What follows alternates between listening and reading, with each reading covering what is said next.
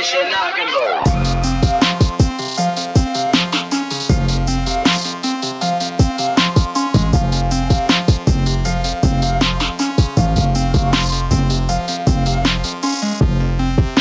Welcome back to Do We Like Movies? I'm your host, Angel. Oh hi, Angel.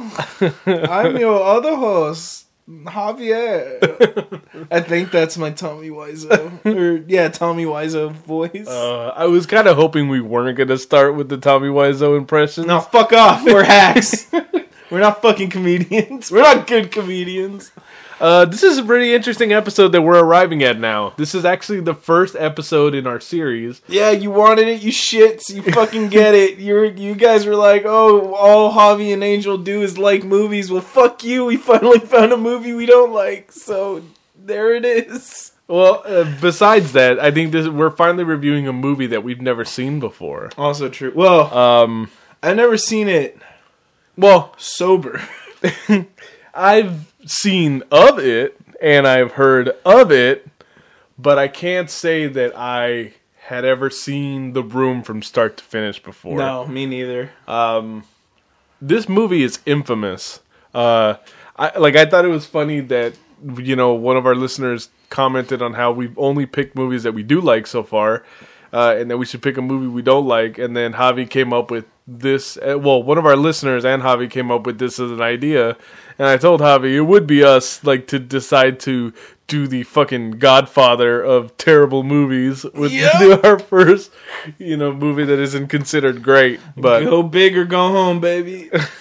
uh, this movie is from 2003, uh, directed by Tommy Wiseau. Uh, starts Tommy Wiseau and uh, Greg Sestero, uh, who have they ever done anything else? I know Greg Sestero was in one of the Puppet Master sequels. yeah, and I think that's why this movie even became a thing was because Greg Sestero was the star of a movie, quote unquote, and then Tommy Wiseau wanted to be the star of a movie. Like it's hard to find a movie that they were in before this or after. Like they've done movies that now that they're famous from how bad this movie was, they've done movies because of that. Like they have a movie on Amazon called like Best Friends or something like that. And then there's like a movie about a talking shark or something like that. Like I don't know if they are known to make good movies. Tommy Wiseau, like, again, has never been in anything before this. Uh, he was a bit of an enigma, and I think the story of behind the scenes of this movie is probably as interesting and fascinating as the actual terrible movie that we have. Oh yeah, a lot of people told us that you we had to pair the room with uh, the disaster artist because, like you were saying, the movie of this movie being made is just as crazy as the movie itself, as the room. Did you watch The Disaster Artist? No, I haven't yet. Anyway, I saw it. to. I saw it. Uh, o- I saw it over the weekend. Uh, I saw it after we watched The Room, thankfully. Um, and I'll have to say that it's pretty good. Uh, I like it. It's just uh, it comes off as like a you know a, a comedy fictionalized version of what the events of making this movie are, Well, I which is fine, right? Like I mean, like I like movies that are about movies being made. Uh, I think another example of one that's uh, probably slightly better for me that Tropic because Thunder. of the movie. Well, Tropic Oh. Thunder is really great. um, but actually, one that I thought was decent was I think from 2012. Uh, Anthony Hopkins was in the movie Hitchcock, which was all Oh, about yeah, the uh, making of Psycho. Yeah, yeah. Uh, so I thought that was pretty great as well. Um, I mean, it helps. It was the Franco and Friends group, like the Franco brothers and all of their weird hipster actor friends. That was like who else is in it? It's like Seth Rogen's in it. yeah, like pretty much like Alison Brie's in it. yeah, like all the hosts of How Did This Get Made are in it, and yeah, yeah, yeah. you know it's it's it's uh, Hannibal Buress is in it as well. I love me. some But what I did like about the fact that I did watch that movie is, um, you know, the, uh, it totally breaks down that Tommy Wiseau is kind of this guy that comes out of nowhere. Um, he, I guess, meets Greg Sestero in an acting class or, or of some sort, and he wanted to make a movie, and he wanted to be in the movie business. Um, it's a mystery where he gets all his money from and where the budget from this movie Uh, comes from in some ways. It depends who you talk to, because Tommy Wiseau said that he made his money from selling Korean leather jackets. But then you're looking at me. You're giving me this weird ass look. I'm just telling you what I read, dog. Yeah, no. And then Greg Sestero said that he's he actually made his money doing uh, real estate. Like he was a real estate agent or real estate broker out in San Francisco and, and the LA area in the early 2000s, and that's how he made his money. Again, I don't know. I don't know who to believe, and I don't know what's true. That that just adds to the whole fucking fever dream that is the room. yeah, I mean, the, these guys are the ultimate Hollywood outsiders, right? Yep. Um, it would be not exactly the same, but imagine you and I like decided one day that we wanted to make a movie. We had never been in the business before. Uh, we were gonna do our first thing. This movie is like what is like the script and the movie that everyone would have made at 12 years old before you would have like actually known what movies are come from or like how they're made. Like th- there are there is quality control that goes into into Hollywood movies and indie movies. Like I you know we I've seen tons of indie movies. I've seen Paranormal Activity which is like barely a movie right? Like mm-hmm. the especially the original one it's like nothing but bullet points of a story and all of it was ad-libbed and you know even those things have a certain amount of quality that is impossible to find here. Um, and this movie had a budget of like several million dollars right? Like it's incredible when you consider the fact that our first episode was on John Carpenter's Halloween. And when you get a director that understands what he's doing you know john carpenter was a UC, ucla film student. He uh, appreciated the works of howard hawks. He loved old film and he understood the language of film right? So mm-hmm. even on a short budget he understood the you know making a simplistic story making sure you can film something in a day you know put enough into it where people don't ask questions in this movie, I find myself constantly asking questions. This movie's like 90% questions and 0% answers and 10% what? yeah, no, and like disaster artist, um, you know, Tommy Wiseau brings in someone who is kind of a, a director, right? Like who uh, who has directed the movie, and in recent years, the director has wanted credit for the work that he's done on the room, despite the Uh-huh. fact of disowning it at the time. Yeah, he was like, he didn't want anything to do with this movie. Tommy, wa- and Tom, I think Tommy even admitted that he gave up a lot of his responsibilities at, as a director because he wanted to focus on his starring role. And so it's funny that this guy, now that it's like so bad it's good, and now that it has a fucking like award nominated like movie about this movie, this guy wants to, I forgot what his name is, but he wants to come back and get the credit that he so rightfully deserves. Which, yes, he does deserve if he wants to put his fingerprints on this train wreck. That's all him. Yeah. So, uh, do you want to give us the basic plot of this movie before we get into it? Uh, And keep in mind, this movie is a skeleton of a plot. And and before we really get into the synopsis of it, I, I have to say that it wasn't until recent years that I discovered that there's such a cult following for this, to the point that people sell out midnight screenings for it. it's a Rocky Horror Picture Show experience to go watch The Room now. And I've never seen Rocky Horror Picture Show in Really? either. Like I would lo- like that is one of those things I'd love to see. And after ha- seeing this movie, unless I go see it at a midnight screening in a theater in some sort of fun experience, I don't ever want to watch this again. Or who knows? Maybe I will. Maybe it will, I will stumble upon it.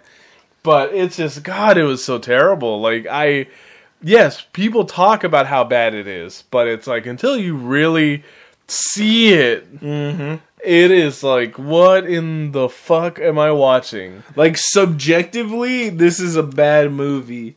And objectively, I think it's an amazing movie because of how bad it is.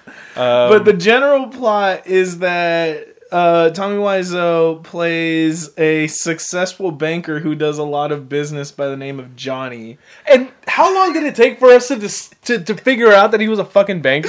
It like, took us like 20 minutes. we watched the movie for 20 minutes, which 10 of those is a gratuitous sex scene. like I did not understand anything. Like, how the fuck does this guy afford a home? It's, well, maybe because I'm watching it with the eyes of someone in 2019. Mm-hmm. How the fuck does this guy afford a house in San Francisco? Dude, he's a successful banker. Shut up. he looks like a vampire. So Johnny is a successful banker in San Francisco and he is engaged to this woman named Lisa who lives with him and it's a it's a the story is a weird love triangle between Johnny, Lisa and Johnny's best friend uh, what's his name? I forget his name. What could it possibly Johnny's be? best friend? I'm just fucking with Oh. you. I was gonna say Mark. Like, I was just waiting for you to be like, "Oh, hi, Mark." no, I am not doing a. Oh yeah, you're not a hack. That's why you're not me. I gobble up all that terrible fucking cheap humor. You know that that guy that quotes movies to make people think he's funny. That's me, all right? but yeah, so in essence, the bare bone like this. This is a very simple plot, like Angel said. It's literally Mark has a, a relationship with Lisa, which they're trying to keep on the low from Johnny and they somehow extend this plot out to like 90 minutes.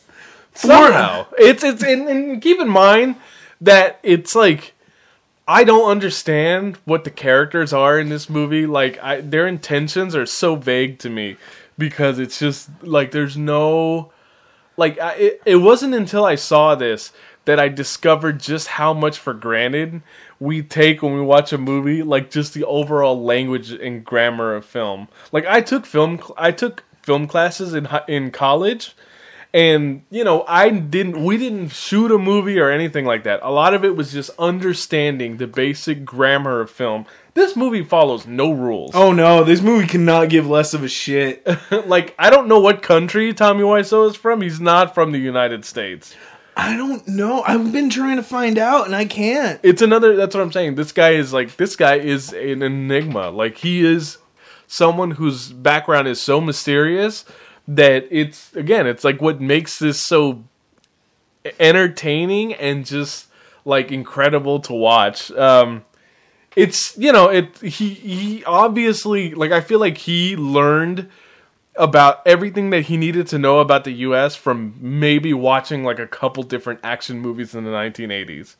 Right? Like Yeah, I can I can see that. I get that vibe. like he and and and the other thing impression that I get from watching this is that he has a very high opinion of himself or he has a very high opinion of the type of character that he is. Supposedly he's from France? I think he claims to be from France. Okay. I don't know. I don't It doesn't seem French to me, but I do. I was not getting French from that. I think everything is again, everything's on the table. It all has to be. It all has to be a work, right? Like he's fucking with us, like because we're talking about him. So he's getting his job. Like the less we know about Tommy Wiseau is like, like you said, it it adds mystique. It adds like this weird enigma to him, and it's like I don't know. Will I go crazy trying to understand who the fuck this guy is? That's what it feels like. Oh God, but I'm sorry, I didn't mean to jump in like that. But yeah, he is a guy that he he legit thought this movie was gonna be like an Oscar contender. Like Yeah. it was gonna get an Oscar nod. Guys don't set out to make bad movies. No, maybe no. Ed, maybe Ed Wood did. Yeah. Maybe right, like, but it's like guys don't always like set out to make these kinds of films. Guys think that they're making good movies. Like he put his own money to keep the movie in circulation in theaters for another week because he was so sure his movie was gonna get an Oscar. Like, and that's why I'm like, I'm calling all bullshit on this whole ha ha. Like, it was meant to be bad the whole time. Like, don't fucking give me that shit. No, no, dude. he, he Like- very obviously is something that it's took him a long time to come around to, right? Yeah. Like it is not. It, it didn't start that way where he like knew he was setting out to make him. Like no, again, no one does that. Even in the Disaster Artist, like when I watched it, uh, Greg Sestero in that movie played by James Franco's younger brother. What's his name? Little James, Dave, Dave. Dave. Little James Dave Franco. Little James Franco. um, yeah, like he plays Greg Sestero in the movie, and like uh, you know, he seems to think that what he's making is actually a good movie, and it isn't until like they start really getting into some of it where Tommy starts making questionable decisions that blows everyone away, right? Which one of the first questionable decisions is buying all the cameras and buying all the equipment outright. Yeah, which apparently you don't do in Hollywood. No, Like, a you lot of that don't. stuff is rented. Yeah, You know, Which um, makes a lot of sense. Like, and there's a scene there's a scene of it like the scene that jason mantzoukas and hannibal buress are in are that they're the camera like they are the like they gave them an entire crew they go to them and they decide to purchase the equipment instead of renting it so because they ended up buying it which no one really does they provide them an entire crew of people to work on the movie for them oh, my, there's something like what ninety people that work on this movie, and that's not including the actors. Yeah, no, again, it's like if you want to compare it to other really shoestring budget independent movies, which this is not. Like this is a movie that's several million dollars. They threw a lot of money, and to keep it. that into perspective, Friday the 13th movies were 1 to 2 million dollars at most in the 1980s. And they were bringing in a. That's why. That's why these things were printing money, right? That's why slasher films printed money in the 1980s. It's why John Carpenter was so successful. Uh, Blair Witch, like it, it's it's one of those things that mostly lends itself to horror movies. yeah, Um, small budget like slice of life or dramas work, but again, it's like there there's there's a component in this that is that is missing. Like I I, I can't. like logic and understanding and weird understanding how humans work. like there's a lot of establishing shots here in the beginning of San Francisco, um, which of course, like I'll, I'll, I'll bring it out up front. Like I was born in San Francisco. Um, my parents, like that's where they that's where they lived for most of their young lives before we they moved up roots. before we moved to the East Bay. So I have a lot of, you know, I, I have a lot of love for San Francisco, and it's just like a part of my heart, right? And it always looks nice. Like I love watching San Francisco on film. Yeah, And I feel like for a long time, or or not even just that, I just love seeing Bay Area like locations on film. Mm-hmm. Like I like it in Black Panther. I like it in uh, Godzilla, where they actually like the few things that they did shoot in yeah. San Francisco. I was about to say, eh. No, no, no. It's Like the co- did you like the Coliseum in, in Godzilla? Because that was I wish the Coliseum was that nice. yeah, Maybe fucking Raiders going to be leaving, but neither here nor there. but, But- you know, it's like I, I do love seeing Bay Area locations on film, and this movie is supposed to be giving me what I like. It's a movie that takes place in San Francisco. It's got all these wonderful, beautiful shots of San Francisco. Um, the characters don't look like it, it. You start to focus on things that you don't focus on in normal film, like the fact that all the characters look very pale and terrifying. There was like no makeup. and it's not even just Tommy Wiseau. Like it's not even just Johnny. The the guy who plays Denny like looks horrifying. He's the oldest guy on the fucking like cast. By the way, I later found this out that the guy playing Denny is like the oldest person, but he's supposed to play the youngest character. So, oh, it, by the way, this movie, as much as you love San Francisco, this movie was filmed in L.A. Like it was Oh, yeah, filmed in- at a soundstage in L.A. I'm right. sure like you know that. like now. again, I am only talking about establishing shots in San Francisco, and there's one other sequence that's in San Francisco that I'll get into a little bit later.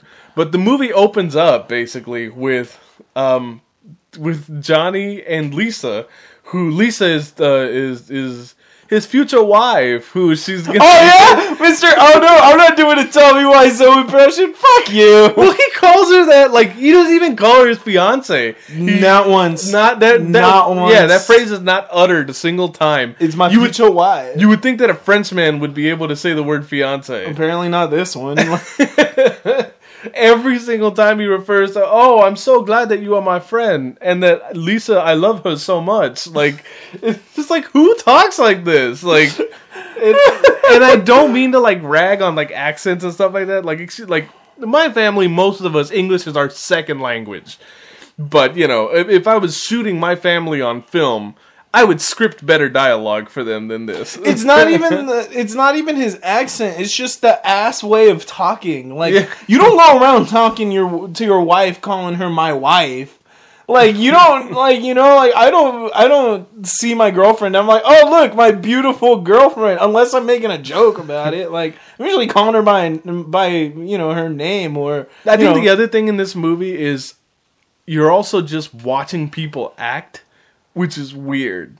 Like you know what I mean? Yeah, like, like like- even like even even not great actors will give you like a shred of believability in it, but it's like this is just people reading lines. it's what it sounds like. Yeah. like even the stuff that they say doesn't work, and and uh, so you know you find out that he is very much in love with Lisa for some because reason. he tells you 400 times. and um, they're like kissing each other, and all of a sudden, at the door, someone comes in, which is Denny. yep. Denny is apparently a kid that Johnny is putting through college. Who Johnny has so much money that not only does he rent whatever fancy ass apartment he has in San Francisco, which probably would cost you about four to five grand a month, but now he's also able to support Johnny. I mean, uh, Denny as well. And then Danny looks up to him like his father slash big brother. What's the age difference between Denny and Johnny? Because Denny looks like he's he's dressed like he's four. He's dressed like he's supposed to be fourteen. Yeah, but he looks thirty. like he looks like he looks like an older crackhead version of a kid that you would see in a '90s rom com, right? Like, yeah. he looks like Seth Green if Seth Green didn't kick the drug habit. Oh, shots fired! Pew, pew, pew. um, yeah, and, and he like just says weird shit. Like he gets into bed with them. Yeah, so they're so they establish they're gonna go do the do the sex to each other, and then they go upstairs. Well, before Denny's like, "Can I watch?" And they're like, "No," and they just leave him in the living room, and they go upstairs, and then Denny follows them upstairs for some reason, and watches them make out. which one of your friends would do that? You? no, nobody, because it's fucking weird. and then the best part, and this is one of five of the like uh, not not five exactly, but this is one of several sex scenes that we get in this after after Denny like finally decides to stop being so fucking creepy and leave. Then we get this like Skinemax porn scene that you know where we have to stare at Tommy Wiseau's ass and listen to terrible mu stock music and watch him fuck Lisa's belly button. Oh yeah, he was totally in that belly button. like he is way too high to be actually penetrating her, and he is way too low to be like titty fucking her. How eloquently put on Valentine's Day. Nothing says romance like titty fucking your future wife. I can't. Like I, I really, I, I wish It I could was- find a better way to say it, but it's just like so weird. The like, amount of time that went into this sex scene that goes on for like six minutes. No, at a certain point, because there's several of these, like I was like, "Is this porn?" That's like, what it felt like. You asked me like four times throughout the movie. it's just like it's poor acting. Like it's Shitty music. the camera work. Like this looks like you know, it looks like shitty daytime soap camera work when you would watch those old softcore like Cinemax videos. Oh. Like that's what this feels like. yeah, for a minute, and I and I was like, we have to be watching like a porn parody, and Yeah. no, it's the room. It was the actual room. No, like I read that you know I I, I really mind the IMDb trivia fact page for this movie, right? So, all in all, they recorded like ten minutes of fake sex scene, right? Mhm. I think eight minutes made it into the movie. This one by itself is like six minutes. IMDb said this movie was, or this scene was 10% of the movie. Oh shit! 10% of the total runtime was dedicated to Tommy Wiseau ass and sex scenes. Which, that was another thing. For some reason, Tommy Wiseau needed to have his ass cheeks in the movie. So after we get through this, um, you know, we get more. I guess we, we we meet Mark a little bit more, who's one of the other major players in this movie. Yeah. Um, Mark, played by Greg Sestero, he seems like the ultimate nice friend. Like he seems like he doesn't want to have sex with her, but yes, he does want to have sex with her. Mark's arc is very strange because he he he starts off being a really nice friend. Lisa tries to have sex with him, to which he's like, "Be gone, thought." and then he has sex with her anyway. Well, and this is like what, maybe ten minutes after she just had sex with Johnny. Yeah, like if you almost feel like Lisa was having a sex marathon because then she has sex with Johnny again after this. Yeah, and, and it's just like and i also one of the things that i find almost offensive about this movie is the characterization of lisa like she seems like she's in love with johnny in scenes that they're together but then when they're not together in scenes she seems like the absolute most evil person that you would ever like she's a super villain she's when just she's like, not I around fucking him hate Johnny. you don't know the things he does to me. Blah blah blah. Like, uh, like honestly, like I can't even tell the entire movie plot because it takes off fucking out of the blue. You know. So there's this weird part where you know they start having sex, and on the staircase. oh yeah like, but it was weird because the whole lead up to it, there was none. you never had sex on a staircase it's awesome No, yeah no one has sex that who way has sex that way? No one has sex that way. So Mark goes through a weird like character arc as well where like you were saying earlier, it seems like he's Johnny's friend, but then he hates Johnny. And I came to find out that wasn't necessarily that Mark as a character hated Johnny, it was that Greg hated Tommy. what? I don't, you never heard that? No. So there there's these like there's certain parts where it bubbles up. And like the, the, they start like throughout the filming process, Greg and and Tommy were like real like Tommy was really antagonizing Greg Sesteros. And so that scene where where Mark says, "Why don't you shut up and keep your comments in your pocket?" Which, first of all, no one says. Second, the reason why he says it so angry is because he imagined he was yelling it at Tommy Wiseau. Oh. so there's like these weird ass parts where they're supposed to be friends, and because Johnny tells you they're friends like 11 times, he says, This is my best friend. I don't know why I turned Russian, but you know, it's like this is my best friend. you should just have like a diff- you just have a different accent every time you do his impression. I know. he turns into Niko Bellic from GTA. but yeah, he like he they start off as weird friends and then they're playing football and they go out and they play football. Oh my god. again. Okay, okay. The football in this movie. I Okay, there's a scene in this movie where I, I swear to God somebody made it because I watched it. I know it's a thing. All I didn't imagine it. You could have told me I imagined this part and I would be like, "Oh, okay." Everyone comes into Tommy's living room and they're all in tuxedos. Now, keep in mind that Johnny's been telling you the entire time that Lisa's his future wife. I thought this was the wedding day. You think so? You're like, "Oh, they're finally getting married." No, they're just sitting there in tuxedos. Film language tells you this is the day of the wedding. That's why they're all showing up there in their in their tuxedos. Common sense tells you this is the wedding day. like I know that not that people don't show up before like the wedding always dressed up like that. Like at my wedding, we literally all got dressed at the venue Yep. after we brought everything to the venue because we had to help do setup, right? Yep. And it's still like one of the most hilarious moments was like all my groomsmen and me like getting dressed when the fucking photograph crew comes in. yeah, my, oh, mind you guys, we're not getting dressed in like a room or a library. We're getting all there's like eight dudes getting dressed in the men's room with two stalls. and this is a small men's room. Like, like this is this is the wedding. Everything tells you it's the wedding. Why? Because you rent tuxedos, and you only rent tuxedos for the day that you need them for. So apparently, these guys all bought their tuxedos, and apparently they all bought their shoes.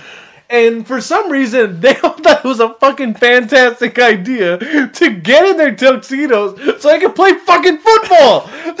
But then they're not even playing football. They're just like rugby passing the football to each other. And then, like the other guy who's friends with them, who I the character's name like escapes me. No, oh, really? he was so memorable. How could you forget? He eats shit because he's not wearing fucking football shoes. All I wanted to say when I saw him fall, like as soon as I saw him fall, I just wanted to go, yeah. Like What did you think? What'd you fucking think, you idiot? and it actually ends up continuing to be this weird story that has no point, right? Because then there's also the scene with Denny, who so much of this takes place on a rooftop. And the rooftop in this was obviously like a big like green screen that they decided to superimpose the city of San Francisco on. Which, mind you, fun fact about that: the rooftop was available for them to use of the actual soundstage they were on. They just chose not to.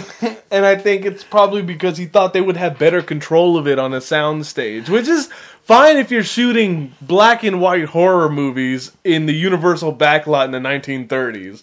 But it's not like what you're to want to do to shoot outdoor San Francisco. And one of the great things about it too is like when you see characters come through the door in the, in the roof, like the background behind them is shaking and moving.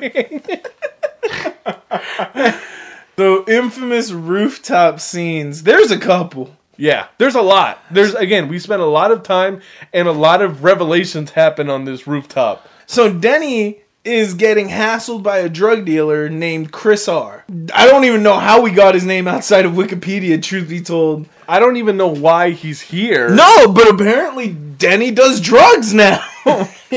which you've never seen him do on screen. There's nothing to tell you that he is a drug addict other than the fact that he's getting hassled by this drug dealer.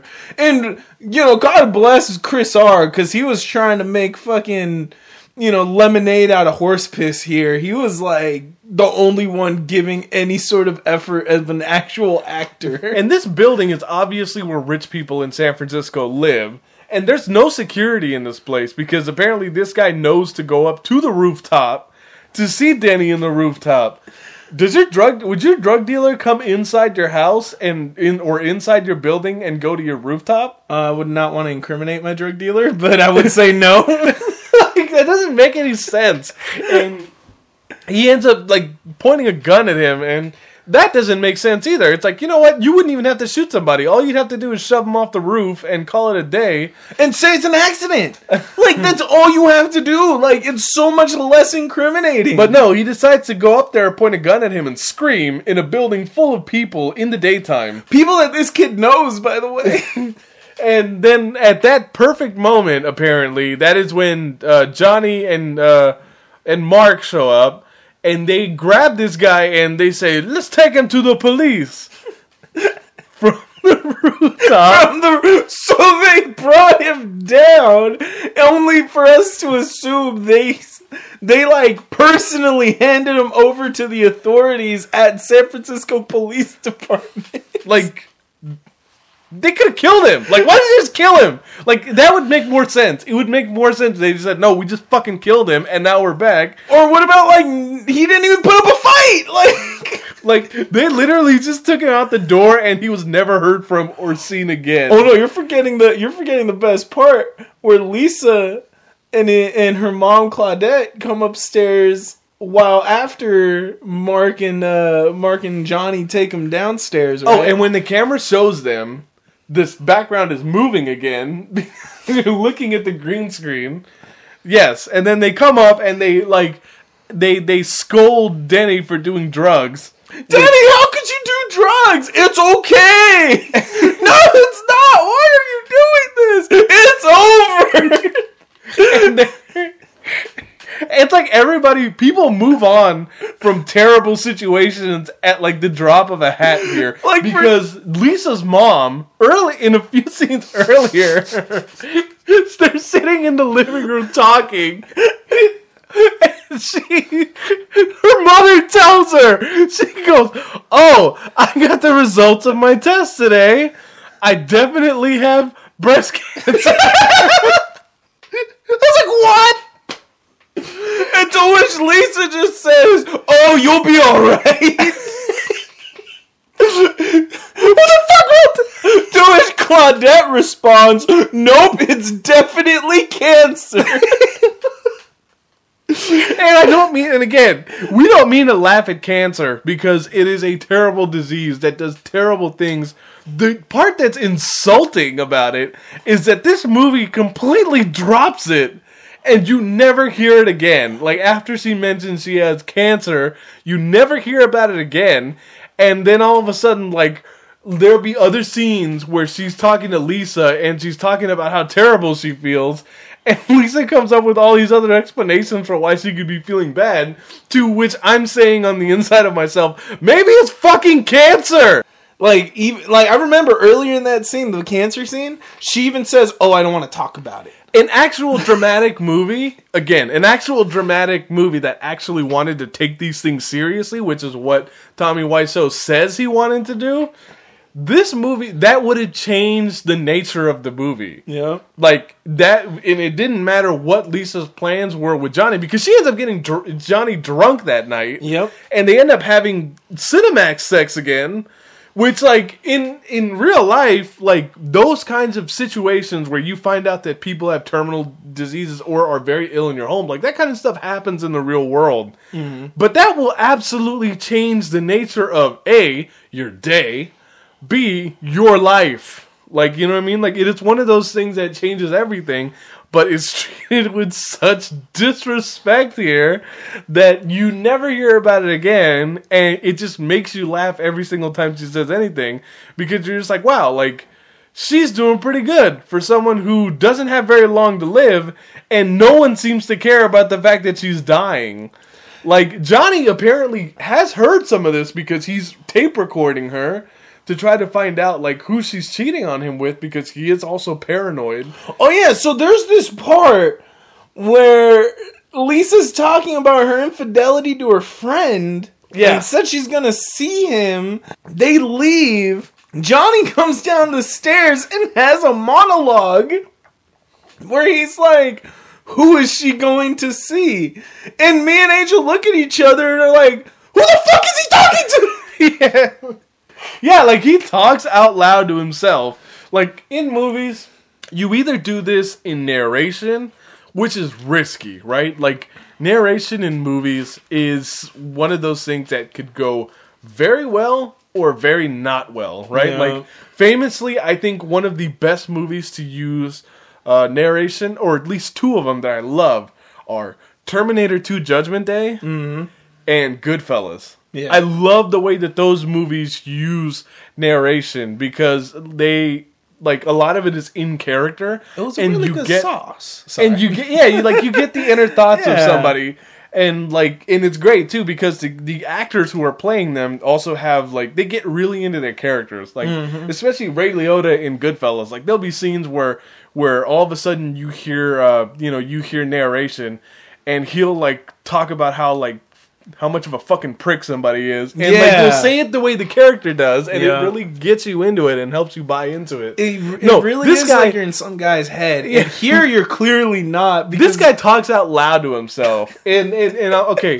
i'm not gonna say it's the weirdest thing in the world because you know at one point i did like rent in like a rent a studio for a year like for where i lived alone and it is very true when you live by yourself you talk to yourself a lot Yeah, I'm sure like you, you, yeah. like like you just like we are we are creatures you vocalize your thoughts. Right, like we need we need other people to talk to, and sometimes we may not have that. Mm-hmm. So that is like the only time that I could remember in my life that I would say things out loud to myself.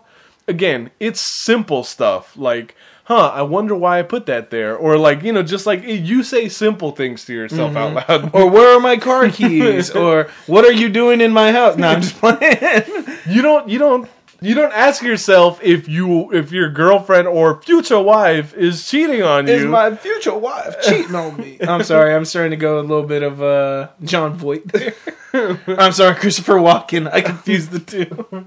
so it's just like you know, it, it- again, it's really bizarre. Backtracking a little bit, you were talking about how how Lisa gets Johnny drunk, Yes. not just on vodka, on like something that may be whiskey. Yeah. So she pours two alcohols in one cup. It's like, here, Johnny. I know you don't drink, but live a little. And he goes, no, you, I don't want to. And then she's like, yeah, but go ahead. And then so he gets shit faced. And those two are having a party, and you can tell because at one point Lisa's Lisa's wearing Johnny's tie as a hat and has it around her head like a fucking ninja scarf, like a ninja headband. No, like eh, you almost the movie is so bad and like it telegraphs things so hard that you would almost wish that Johnny like showed up with a lampshade on his head, like like, Like you were expecting it. yeah, like this is this is where this movie is going now. So this takes us to our second famous uh, rooftop scene because Lisa starts telling all her friends and all their loved ones that, oh, Johnny isn't who you think he is. He actually got violent with me, citing that night he got drunk. Yeah, And of course, Johnny's drunk. He doesn't remember what he did. and then of course like he had very drunk sex with her. Yeah, so there, you know, like, wait, was that the second sex scene? I thought that was later. Of course, because Tommy Wiseau is writing this and his character is virtuous and innocent. like he also comes off like a bit of a dumbass for putting himself Oh, in situations that he- he shouldn't be in. He's a fucking moron in this movie. And uh, you know, it's just like again, this movie is hard to talk about in a linear plot structure because it just feels like a bizarre collection of scenes that don't make sense. Like I think Angel talked about last week when we were talking about Batman Begins when uh, that that uh that drama class activity where people get like a cold script and you you create your own story based on who's in it. That's what this film feels like. Where it's pretty much an hour and a half version of that class, where it feels like some characters aren't even in the same movie Yeah. And it's just people talking about different things. So, like for example, you know the second the second rooftop scene that we were on talking about, everyone knows where where the where the famous line, "I did not hit her. I did not. That's bullshit. I did not hit her." Oh hi, Mike. like that. You know, the, the, it's it's funny, it's humorous. We, apparently, that one took like ninety takes to get. Oh yeah, it, there's a whole scene in the Disaster Artist where they like go through all of this. Where Seth Rogen's character, who plays the director, and Paul Scheer's character are just like, "Are you fucking serious?" And they're staring at each other watching this guy do it. So on this rooftop scene, there he's talking to Mark because Mark's up there just chilling. Even though I'm, I guess Mark lives in that apartment building too. All his friends live all in the under the same roof. It's so fucking weird. Like, I mean, they're not supposed to, right? Like, I mean, like some of them live in different places, but it just it doesn't feel that way. Like, this is a movie that doesn't. Again, like, not only that, but if you know San Francisco, and because one of my coworkers, like, she talks about how she and her husband like they love this movie and they can quote it to each other and stuff like that. They're not from the Bay Area and they don't live out here. Mm-hmm. Again, being someone who knows San Francisco, for those of you who don't know San Francisco, the geography of the city is really fucked in this movie. Yeah. Because there's a scene where Johnny walks from the ferry building to to fucking like Golden Gate Park Yeah. to the no no not Golden Gate, like to the Palace of Fine Arts to their apartment building, which you you were led to believe is somewhere near Golden Gate Park. Yep. Like there are these areas that he is walking to, like and then he walks to Union Square. So he goes Ferry Building, Union Square, Palace of Fine Art. These places are not close to each other like that. These are like 20 minute drives from each other in San Francisco traffic. like it makes absolutely no sense. Like to the point where if he was really making that walk in an evening, it would probably take him two days to get like on foot to get to all these different places. And uh, yeah, and, and then the best part is that um, they go into this scene that apparently is a party for Johnny. Oh no! Before that, Oh. before that, and the rooftop scene, they have that funny, that weird, funny story. Remember? Oh yeah, where Mark, where Mark and Johnny are talking about infidelity, and then Mark was like, "Oh yeah, I heard this crazy story about this girl that was cheating on her. Like she had a bunch of boyfriends, and one of them found out and beat the shit out of her, and she ended up like at a hospital somewhere like on Guerrero Street. on Guerrero Street. To which Johnny replies, "Ha ha ha ha! That's a funny story, Mark." and it's like, what? What part of that was funny? The woman that almost died, Johnny. No, and then there's the other part where Mark is also on the roof, and their other friend, who's a psychologist, I guess, as well, right? Like, Yeah. so he comes up on the roof, and he discovers that, like, somehow through osmosis, like, he discovers that Mark is having an affair with Lisa, and when he, like, brings it up to Mark, Mark decides to attempt to kill him by pulling him over the roof. And then, like, after he does that, then he's like, oh, I'm sorry. And they go back like if nothing happened. Again, and they just pretend like everything is perfectly actions fine. in this movie have no consequence, which is what makes it, which is, of course, what makes it hard for you to take it seriously. but I guess I just couldn't, like, it was making me laugh while I was watching it. Mm-hmm. I still don't know at this point in the movie if I understand why people love it so much. Remember the part where Mark shoved that guy into the trash cans while they were playing football? yeah. Apparently, that was another scene I wanted to talk about. There's a there's like a total of like five football related scenes in this movie, and when Tommy Wiseau was asked about it, he just said "It- football is fun. that was his response. But there's this one part where they're in an alleyway Yeah. and they're playing football, right? Or quote unquote football. But it's a totally fake alleyway, and you can tell that the windows are actually paper. Yeah. Like there's paper windows, right? And there's this part where they're throwing the ball. And remember, It also feels like it's very far away from the building that they're inside of. Oh For the- yeah, like it's supposed to be like a weird industrial area that they're at. But remember how the beginning there's that friend that had like weird sexy time in in the in uh Lisa and Johnny's living room. That makes no sense. Like, that, and the best part about that is that two different characters that you have not seen before come into the movie Mm-hmm. in a single scene where they're having sex with each other, and it's just like, and, and it's like, And you're like, why? And they're laughing, and they're eating chocolate, like.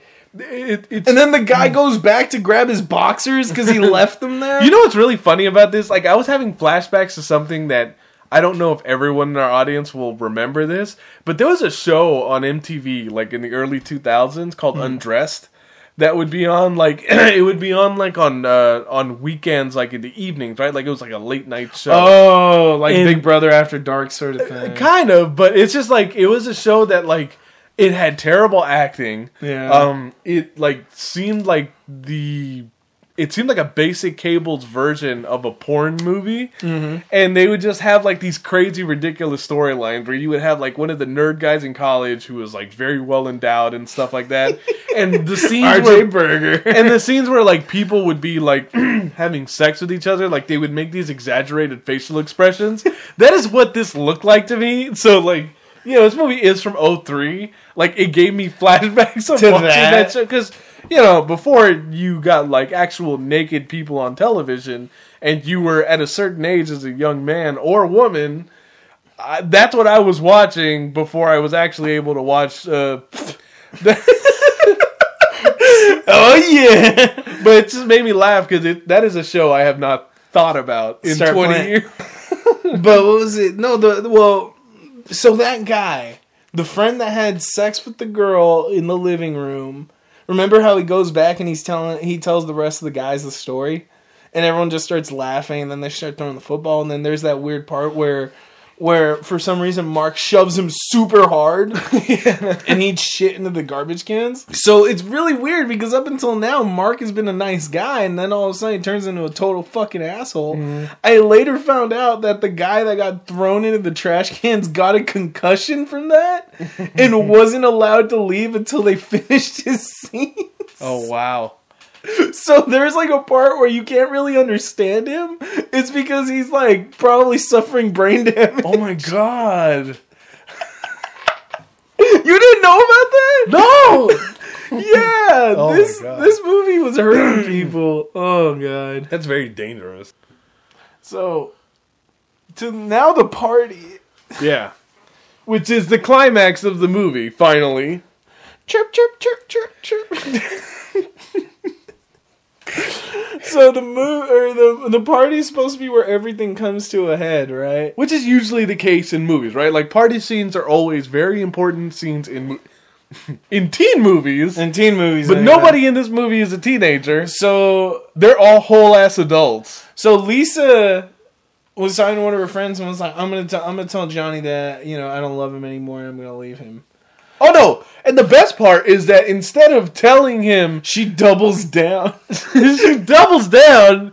And at this, this is this party is great, by the way, because they keep ordering their guests to go in and out of the party as they please. Everyone go outside. And then, oh wait, there's cake. and then as soon as they go outside, you hear Johnny announce, "Oh, I'm gonna be a father," or like, "Oh, Lisa's pregnant." oh, we're pregnant. And then everyone's like, "We're expecting." yeah. And the one friend that knows looks at Lisa like that ain't right. And then she tells him, she goes, "You're not pregnant." And Lisa's drinking alcohol at this party, which Johnny is like finds nothing suspicious about. No one thinks about it. No one thinks twice about the fact that she's trying to get shit faced at this party. And before they went outside, it looked like she wanted to fucking fuck on uh, Mark, Mark like, one more time party. during the party. Yeah, like it's like it doesn't make any sense. Like none of this movie makes any sense. So someone catches them making out, and that's when the the friends confront Lisa and like, you have to tell Johnny, like this isn't fair, right? Yeah. So Johnny at one point like they start or he starts realizing that Mark and Lisa are a little bit too close. So like the fourth time after the fourth time everyone's ordered to go back inside. Which is absolutely stupid, by the way, because they've been telling you the entire time we're having an affair, we're having an affair, we're having an affair. Everything about them shows that they're spending way too much time together. Um, Everything is so Denny sketchy. apparently has feelings for her too. Everybody loves Lisa in this movie. for some reason like why? Why does everyone love her?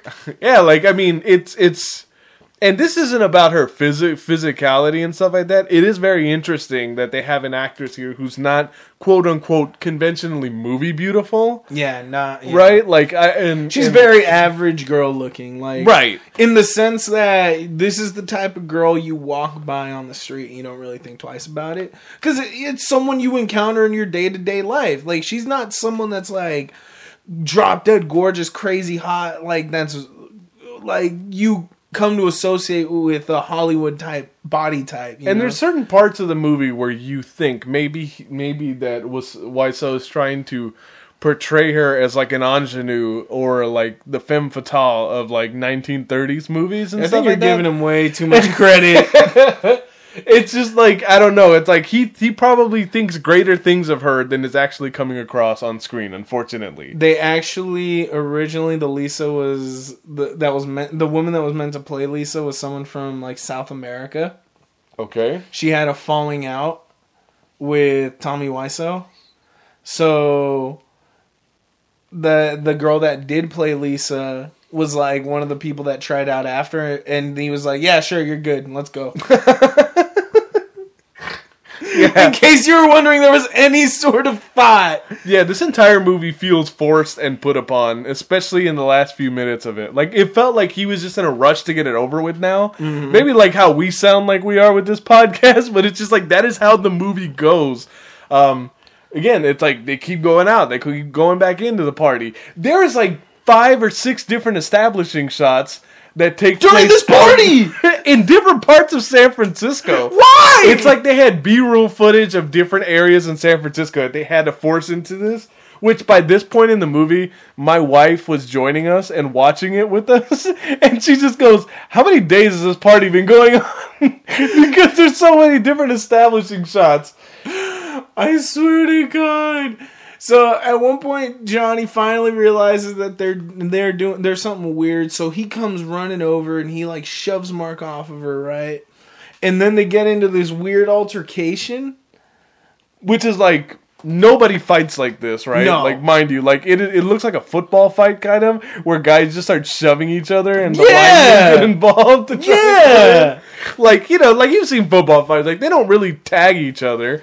They just like throw, they kind of like throw hands and slap. Like again, like it's just really it, it's good. It it makes sense that that Johnny says that he just likes football because this is what a football fight looks like. It's just two guys like grabbing each other by the shirt. And just like shoving each other super hard and annoyingly. Um, and then there's this part where Johnny calls Mark a chicken and a coward. You're just a chicken shit.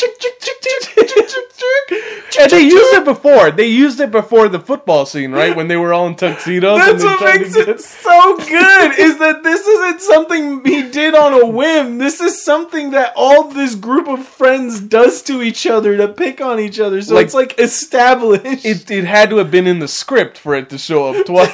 so he wrote it into the script. oh, and uh, you know, so by this point, everybody knows that there's an affair going on.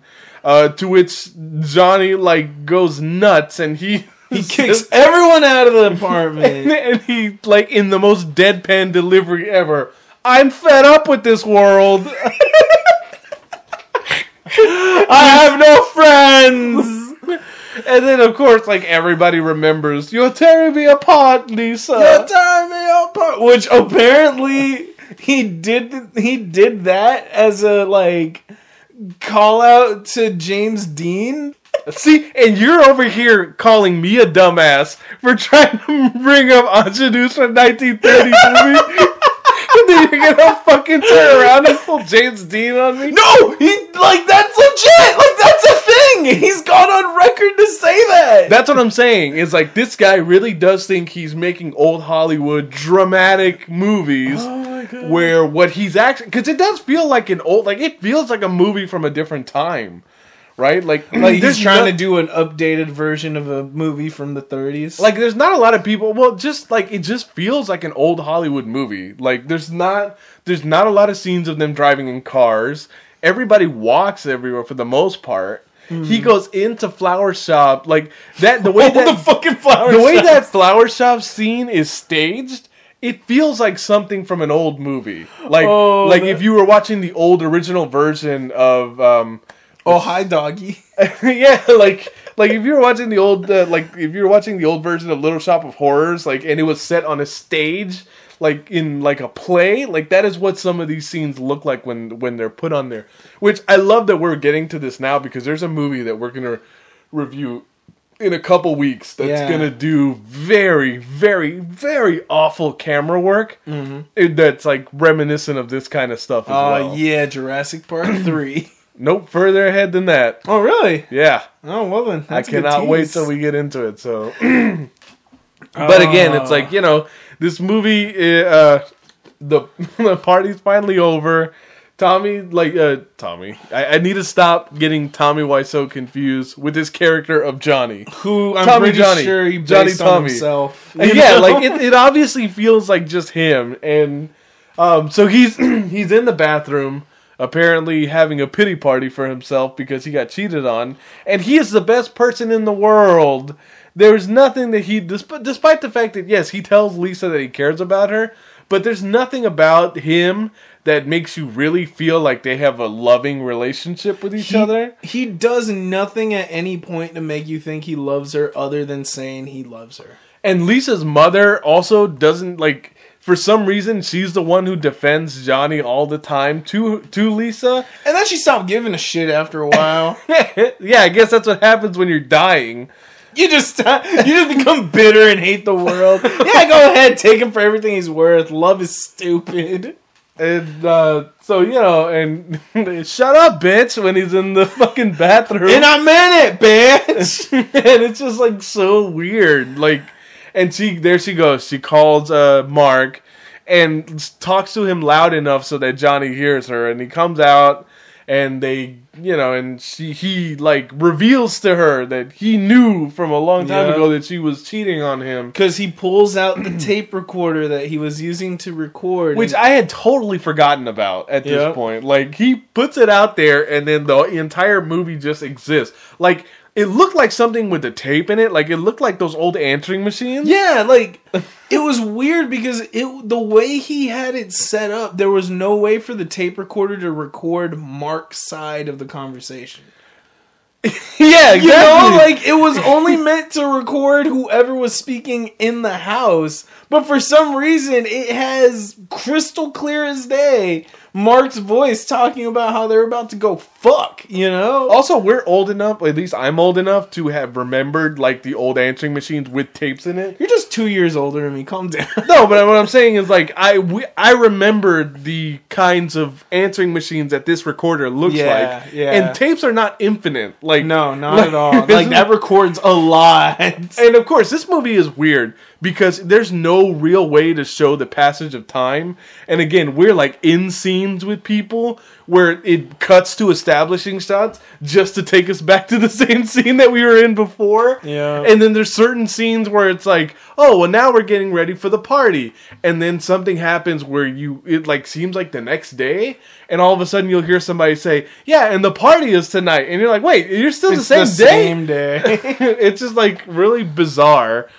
Like there's this weird part where she leaves and he's like distraught and he grabs the dress he bought for her in the beginning. And I love that his like way of showing distress is to just moan and like yell in a monotone voice around his house. Like he's fucking that dress, right? Yeah, no, like he is dry humping Lisa's dress. like oh, it's like what? And then and then of course, like the only way that this movie could have possibly ended this piece of this masterpiece of high art was for Johnny to finally grab a gun that we had never seen at any other point in the movie. Did he take it from Chris R? Because that's the only other gun that I saw in this entire movie. It was definitely not even the same gun that Chris R had. and all of a sudden, this is the best part because when we were watching this movie, God bless your wife.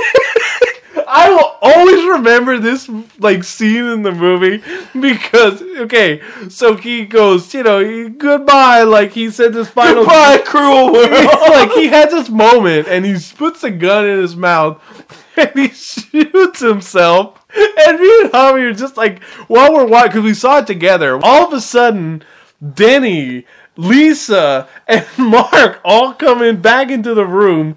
Where keep in mind that like Johnny's been dead probably for a while now. And, they pick his head up. To which Mark starts yelling, Johnny, wake up! Wake up, Johnny! And then we're both just like sitting there in stone silence. And then my wife goes, Didn't he just blow his fucking brains out? to which I totally remember if you were picking him up from the head, wouldn't you feel a hole in the back of his head from where the bullet went? Lisa, being the great human being she is, takes this moment to tell Mark now that Johnny's dead, they can be together. Which, of course, Mark finally, like, all of a sudden gets some sort of moral conscience. Again, because he had one at the beginning of the movie, loses it, hates Johnny, and then gets it after Johnny Yeah, all of a sudden, like he loves Johnny now, and then Johnny is like the Holy Spirit, like he is the Holy Christ now because he is a martyr. Everyone is supposed to love him, and the movie ends all of a sudden with some more shitty fusion pop jazz music at the end. Now we really have to get to it. Um, do we like this movie? I don't know. I want to say for for the lulls, I want to say yes because this like I told you, this movie's so bad it's good. It's just bad. I went, so uh, we saw it last week, right after we recorded the Batman episode, right? Yes. And I remember thinking when we finished it, holy shit, I'm gonna have to watch this movie again so I can remember what the fuck happened. So I even have an, a, a clear idea. Yeah, because it's got again. it it's a makes movie- zero sense. It's a movie with very little linear plot. Like it is why we cannot go through it the way we go through a regular movie. Like there is a bare bones any like barely any plot in this. Today I was sitting at work, and I just was overcome with this feeling of anxiety because I was thinking, "Holy shit." We can't record this week because I cannot, for the life of me, remember anything of note from that movie. Yeah, like of course. It's like it- it's so this movie's so weird in the way it's the way it, from the way it was written the way it was produced. There's a reason why the disaster artist is such a popular movie and there's a reason why this movie is so like loved and has such a cult following because it is bad. Like don't get me wrong I like the experience of watching this movie, but I cannot, in good conscience, say I like this movie. Mm-hmm. I like the experience of watching it. I thought it was fun to watch the first time. I'm not gonna be the type of person that's gonna be like, I have to watch this movie once a year or every time it comes on. Like this fucking, I felt my IQ drop a couple times, and it was it wasn't that high to begin with. All right. So I'll say this before I give my opinion. I'm not that big a snob. Like I like plenty of shitty ass movies that are very terrible. We do love shit-tacular movies. Um, I cannot say that I like this movie at all. Nah. I can't like I no like and I'm not kidding. Unfortunately, like I thought I was gonna have a lot more fun with this than I did. It was I like the scenes that I've seen on YouTube a million times. I like the stuff that RiffTrax has like riffed on. Yeah. I like the scenes that I've seen like you know lampooned and other things. I thought it was funny how they recreate a lot of the famous scenes in, Disa- in Disaster Artist yeah. of it like it, it's yeah this there's certain scenes that are funny like because they're so bad so having to sit down and devote the amount of time that this movie takes is not it's probably not the best way to watch it and it's probably why i had the experience that i had again as i said in the beginning of the show if I see this movie again i need to see it in a theater I need to see it in a midnight showing, and I need to watch it in one of those screenings where everybody throws spoons at the screen. Like I, that's that's what I need to see. Oh yeah, there's definitely a spoons thing because apparently, for those of you that don't know, uh, Tommy Wiseau sent out his special effects department to go buy because apparently, like the the the living room looked like no one lived in it, so they sent out people to go buy a bunch of like art and shit. And for some reason, they found like pictures of plastic spoons. so every time there's a plastic spoon on scene or you know on screen, people throw a shit ton of plastic spoons. Yeah, which again, you know, is, is like even my coworker said that that she and her husband loved this movie. I don't get it. Unfortunately, unfortunately, just watching it in this setting with you and I preparing for a podcast for it. I didn't get it. I didn't. It, I- it was a joke that I didn't understand. So maybe I'm Tommy Wiseau because it took him a very long time to Yeah. come around to the fact that this was a joke. And to me, I guess I just spent way too much time trying to analyze it as a drama. And I think that's the problem is that I watched it knowing completely it was a living meme. But for the f- like, if I had watched it just to watch it, I would have thought it was hilarious, and I would say I fucking love this movie. But because I watched it as a podcaster on a movie review podcast, I want to fucking shoot myself. yeah. So unfortunately, if people thought that we were gonna, you know, that this would be our best episode yet, I hope we didn't disappoint you with our opinion of it. Um, this is gonna go down for me as the first. I don't like this movie, and who knows? Maybe one day I'll go to one of those screenings and I'll come back and I'll change my opinion on it. But for now, it's a movie that. Yeah, sure. I'm glad to have watched it because now I know what everyone's talking about when they make those jokes. I'd like to thank uh, all of Oh, you God. for uh, joining us for this episode of. This was our first Instagram um, requested episode yes, sir. from one of our listeners. So we do encourage people to continue sending us their uh, requests for movies for us to watch in the future. So uh, again, uh, if you like the show, please, please, please subscribe to uh, our feed on uh, iTunes, uh, Google Play Store, Spotify. Um, continue to listen to the show. Continue to uh, write your ratings and reviews.